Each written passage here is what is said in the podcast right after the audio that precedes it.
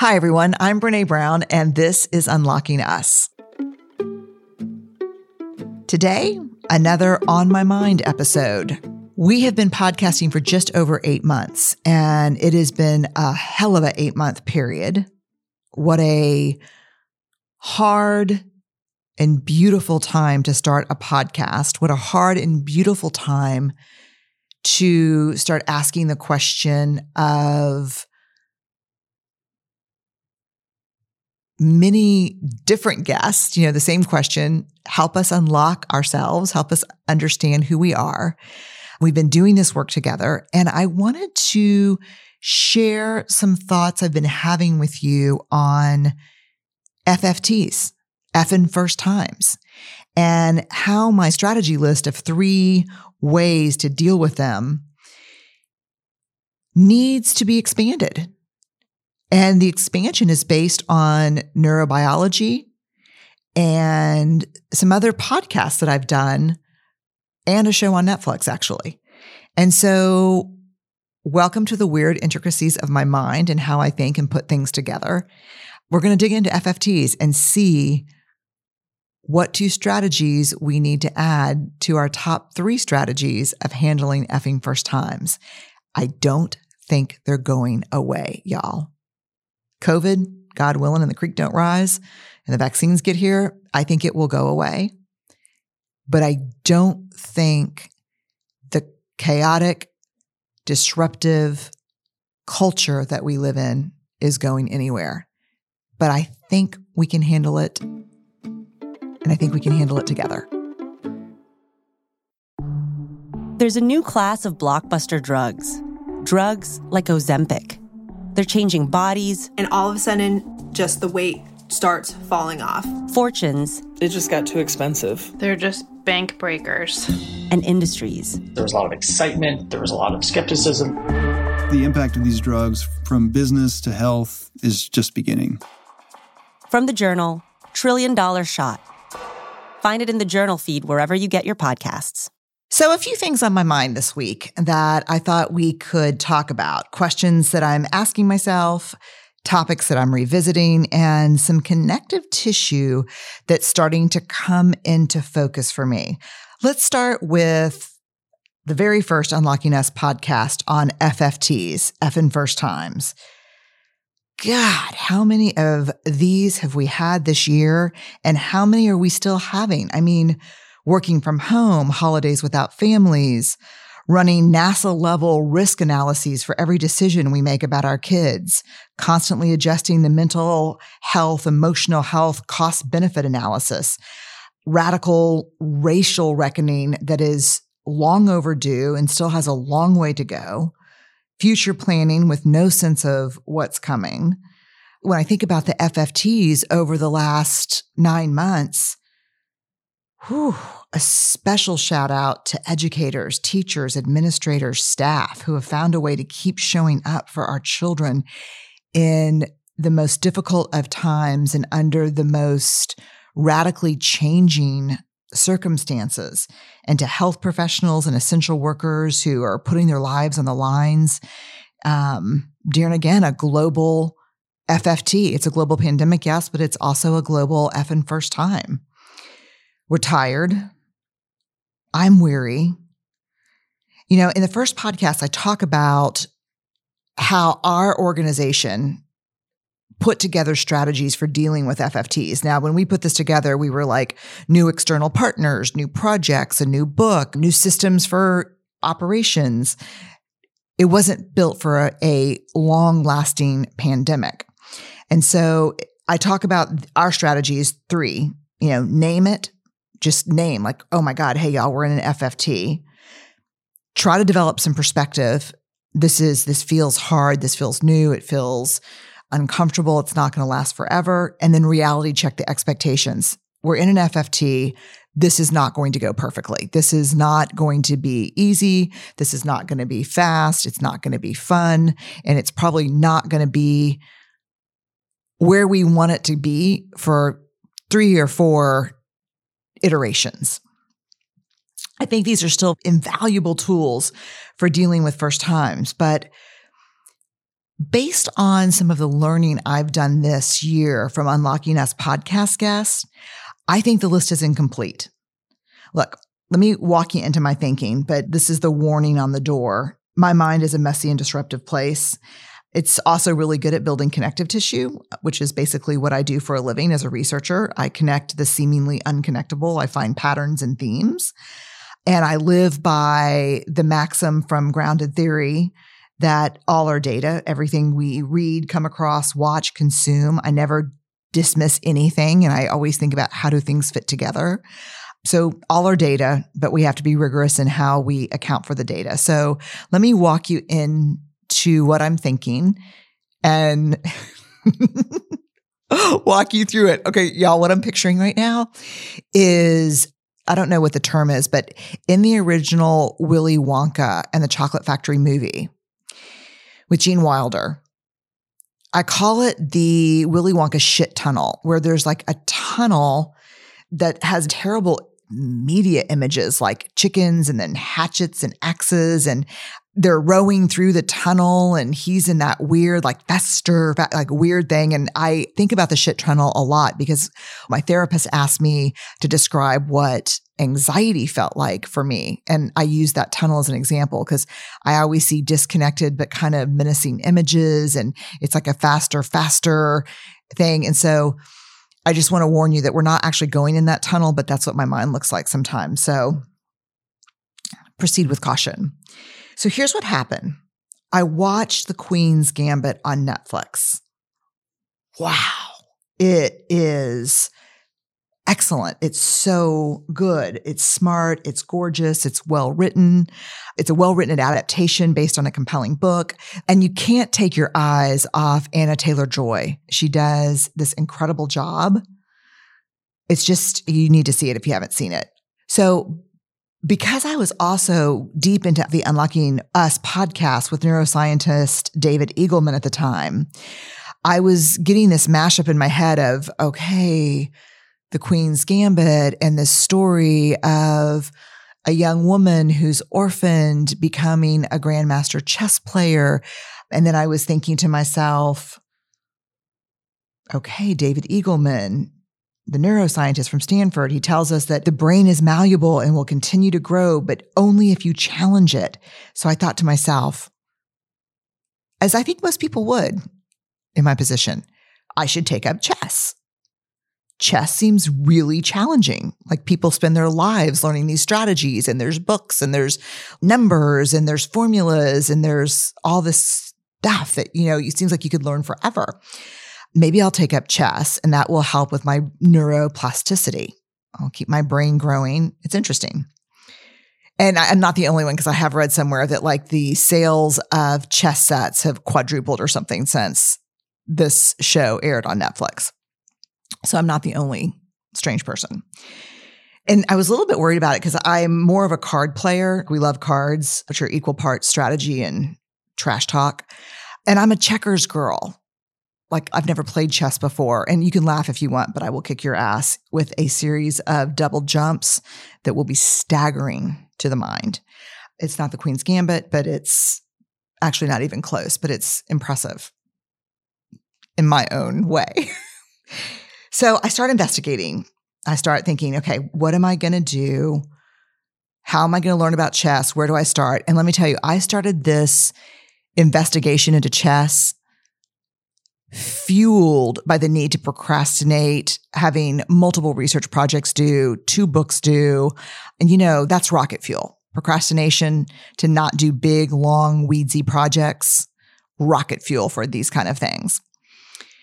So it didn't take long before I decided not to pursue chess. But I came across this article that talked about this research from Robert Sapolsky. He's a professor of neurology and neurological sciences and neurosurgery at Stanford. He studies stress in primates. So, this research finding is that a chess player can burn up to 6,000 calories a day while playing in a tournament, three times what the average person consumes in a day. So this is based on breathing rates, which your breathing triples during chess competition, blood pressure, which is goes way up, muscle contractions before, during, and after play. Sapolsky suggests that grandmaster stress, the stress experienced by these grandmaster chess players, and their stress responses to playing are what elite athletes experience.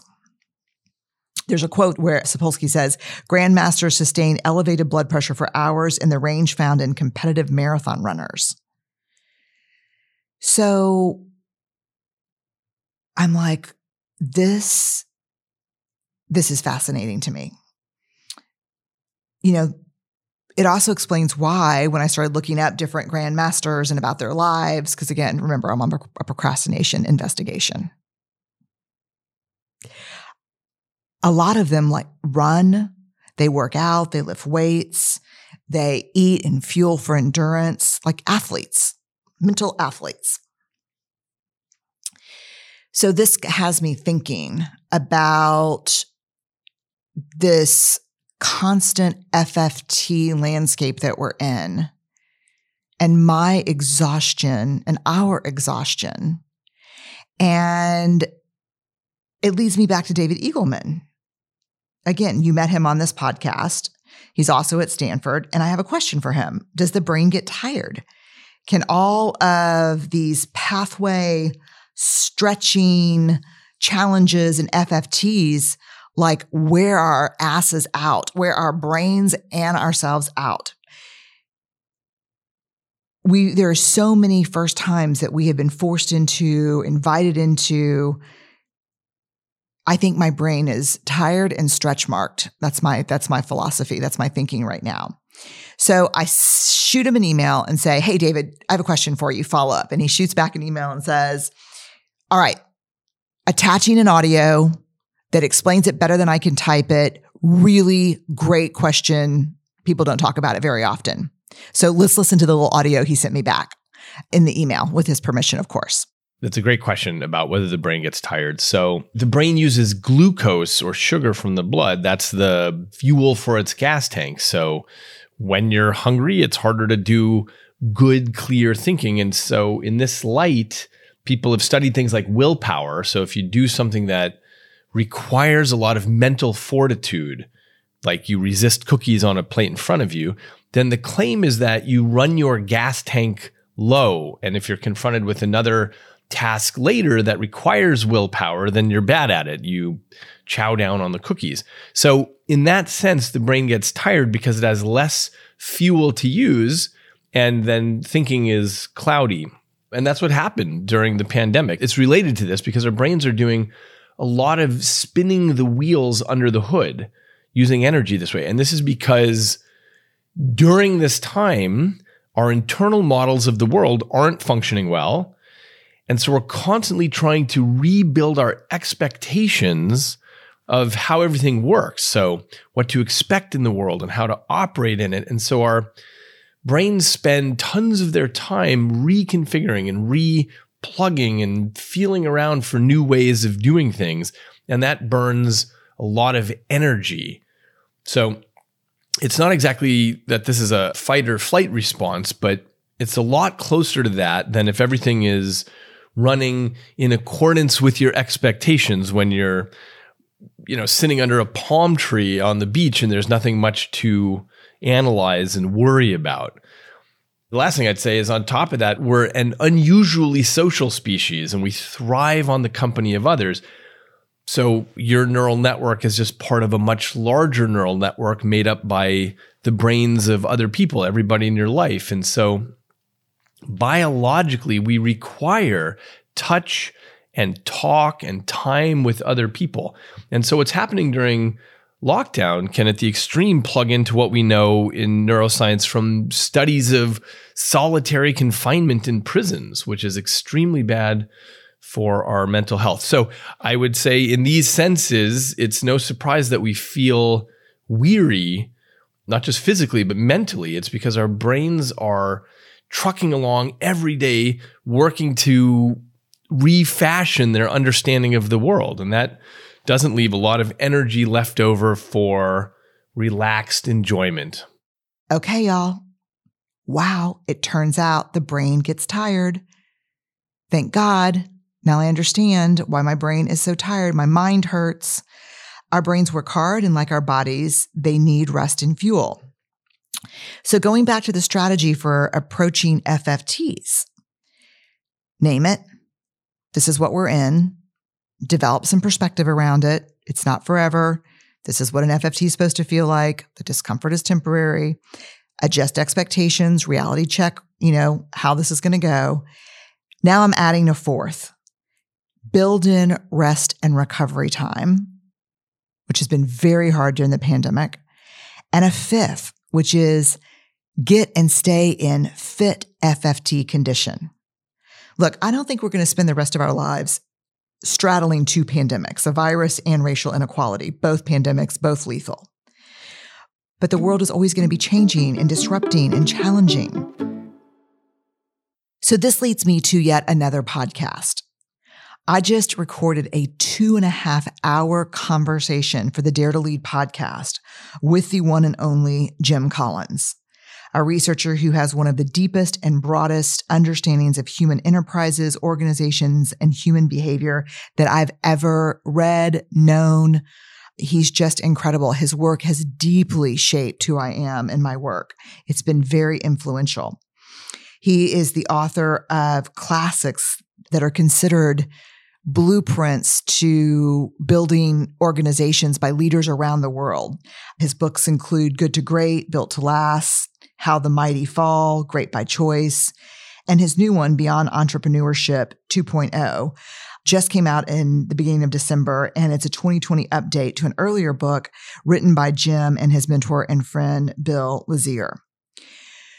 So when I was reading this new book, um, The Beyond Entrepreneurship 2.0, I came across this paragraph and it stopped me in my tracks. The paragraph starts with a quote from history professor Edward T. O'Donnell. History is the study. I mean, this is just get ready. History is the study of surprises.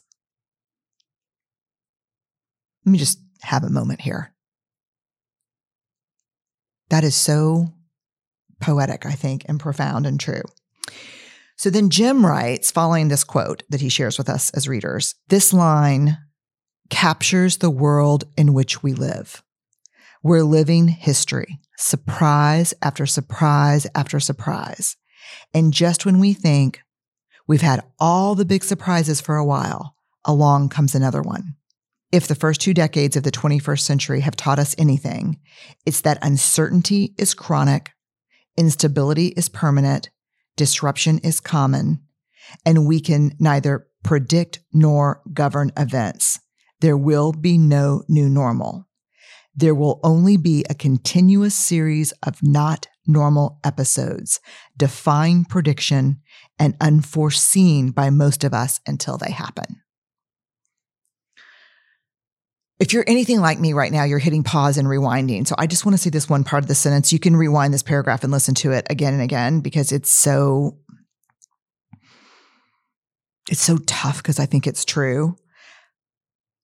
Uncertainty is chronic, instability is permanent, disruption is common, and we can neither predict nor govern events. There will be no new normal there will only be a continuous series of not normal episodes, defying prediction and unforeseen by most of us until they happen.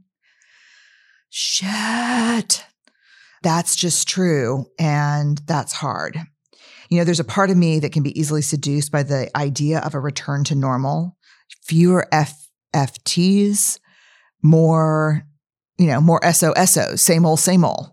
But there's a bigger part of me that is in no way nostalgic for normal because normal includes propping up systems that disenfranchise, dehumanize, and kill people. So I don't want to go back to something that was so hurtful to so many and cost so many people so much. Um, I, I, don't want to go back to that, which brings me to Sonya Renee Taylor. She is an author, poet, spoken word artist, speaker, humanitarian, and social justice activist that we heard from on another Unlocking Us podcast episode. She blew our minds. I mean, literally, every time I saw a tweet or something about the podcast, people would say, My mind is blown. Holy cow, what's happening? Like, I can't even get my head around what she's talking about. There's a great quote from her that says, We will not go back to normal. Normal never was. Our pre corona existence was not normal, other than we normalized greed, inequity, exhaustion, depletion, extraction, disconnection, confusion, rage, hoarding, hate, and lack. We should not long to return, my friends. We are being given the opportunity to stitch a new garment, one that fits all of humanity and nature.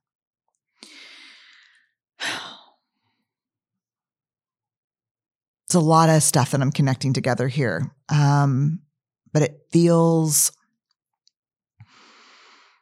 important in my bones. It feels like there's a learning here that I need to grab by the shoulders and pull in, you know, just press against my heart. If I understand David and what he's teaching us about the brain, and I believe Jim's assessment about the fact that uncertainty will be chronic, and if I join Sonya in her commitment to stitch a new garment, FFTs are never going away. In fact, rather than seeing FFTs as a disruption, I think I want to live a life that prepares me for them. I want to integrate them into my life as a way of living, not as an exception. But here's the rub. As someone who has been up against, not just in this pandemic, but in my career and in my life, a lot of FFTs, just because there's more and more doesn't mean that they get easier or more comfortable or take less out of us. So that means we're left with only one option, which is to normalize discomfort. We need to expect discomfort and respect the awkwardness and the discombobulation and look at awkwardness and discombobulation as teachers. Talking about embracing the suck. We need to embrace the suck of the FFT. And sometimes I think, again, if I understand David Eagleman's neuroscience and I believe Jim Collins' perspective on the culture never settling down into something predictable, and I join Sonya and the activism, that means sometimes I don't just react to FFTs, I have to choose FFTs. I have to proactively choose courage over comfort. I have to choose to be new at something, to look and feel cringy and goofy and 100% uncool. I need to choose to be the learner rather than setting up my value in life as being a knower. I have to give others who are in the midst of their own FFTs grace I have to give myself grace. I have to normalize discomfort for my kids, reframe it as the feeling that we get when we're being authentic or brave or rising to a challenge. Hell, I have to reframe it for myself as that first. Let's be honest. I think we have to let our children and students see our FFTs.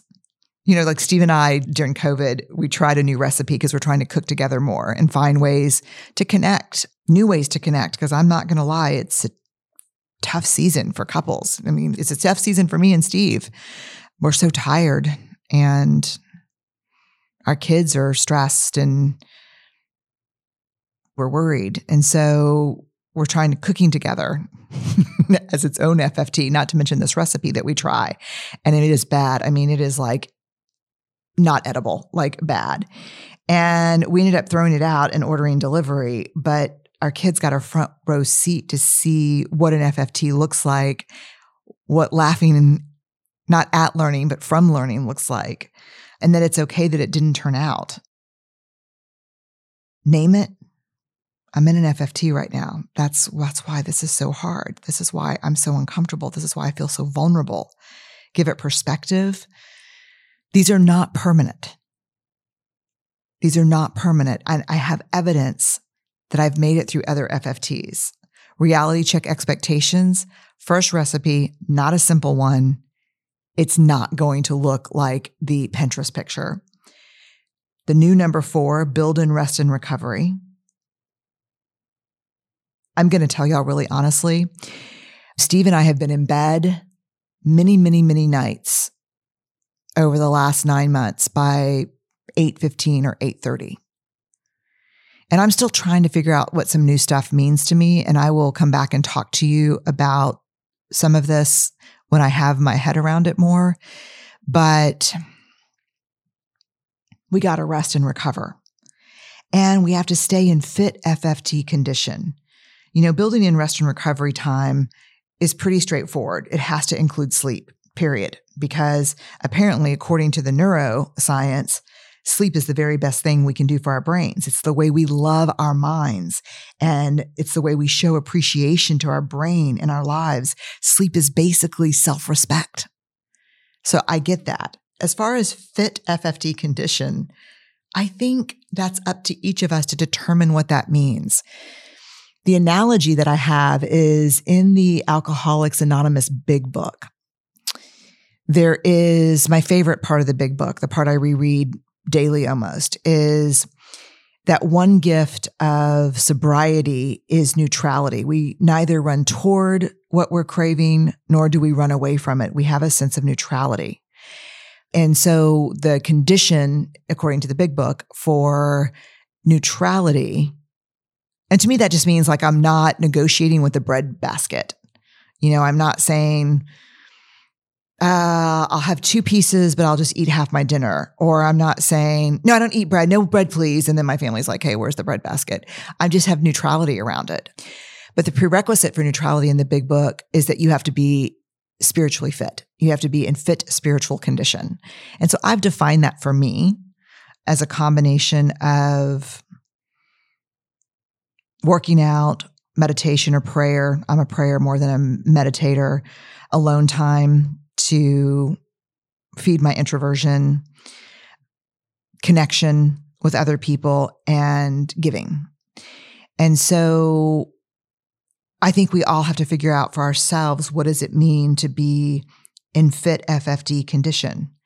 What does that mean for us individually? What does that mean for us with our partners? What does that mean to be a family in fit FFT condition?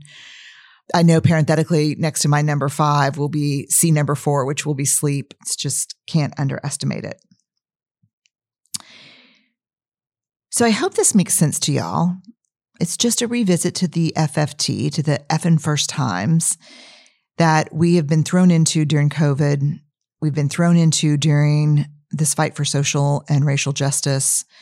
I think we're going to continue to find ourselves as long as we're engaged with living, we're going to find ourselves up against FFTs daily, maybe hourly on some days. And I think these five strategies feel more whole to me, more complete. Name it, give it perspective, reality check the expectations, build and rest and recovery, and get and stay in fit FFT condition, whatever that means for you. Thanks for listening, y'all.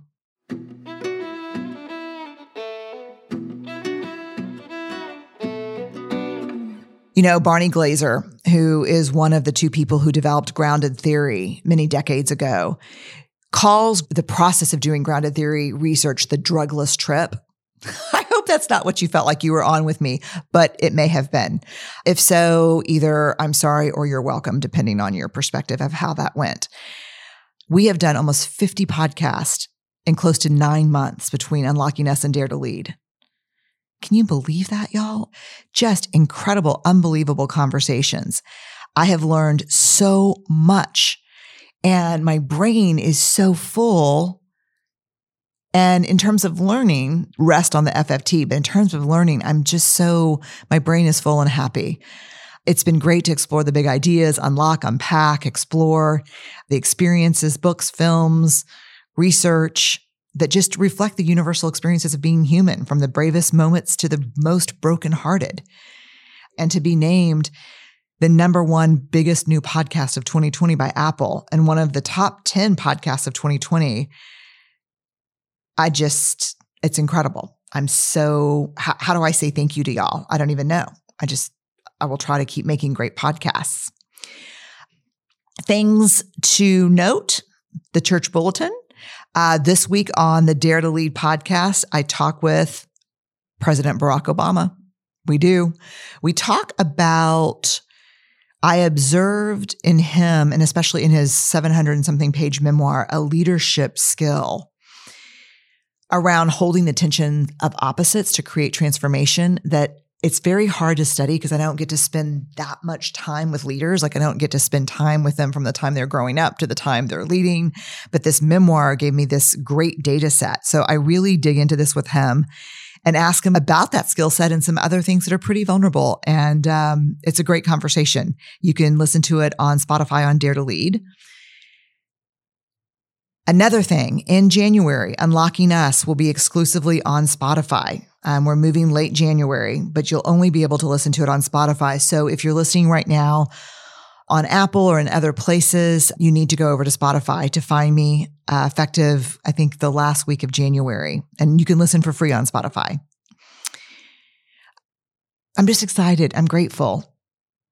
We are taking a break. We're going to be off the air until early January. So there'll be a couple of weeks that there will be no podcast from us on Unlocking Us or on Dare to Lead. I'm taking a little, taking some time off with my fam, which I'm excited about. I am going to leave you with a two and a half hour conversation with Jim Collins on Dare to Lead and a really fun conversation with none other than Dax Shepard and Tim Ferriss, two podcasters who are friends and who I think you'll love our conversation. It's an experiment. I'm trying something new. I haven't even done it yet. I'm doing it later this afternoon. So you'll see how it goes. All right, y'all. Awkward, brave, and kind. That is our call. I'll see y'all next week. Unlocking Us is a Spotify original from Parcast. It's hosted by me, Brené Brown, produced by Max Cutler, Kristen Acevedo, Carly Madden, by Weird Lucy Productions, and by Cadence 13. The sound design is by Kristen Acevedo. And that music that you hear, that's by my friends Carrie Rodriguez and Gina Chavez.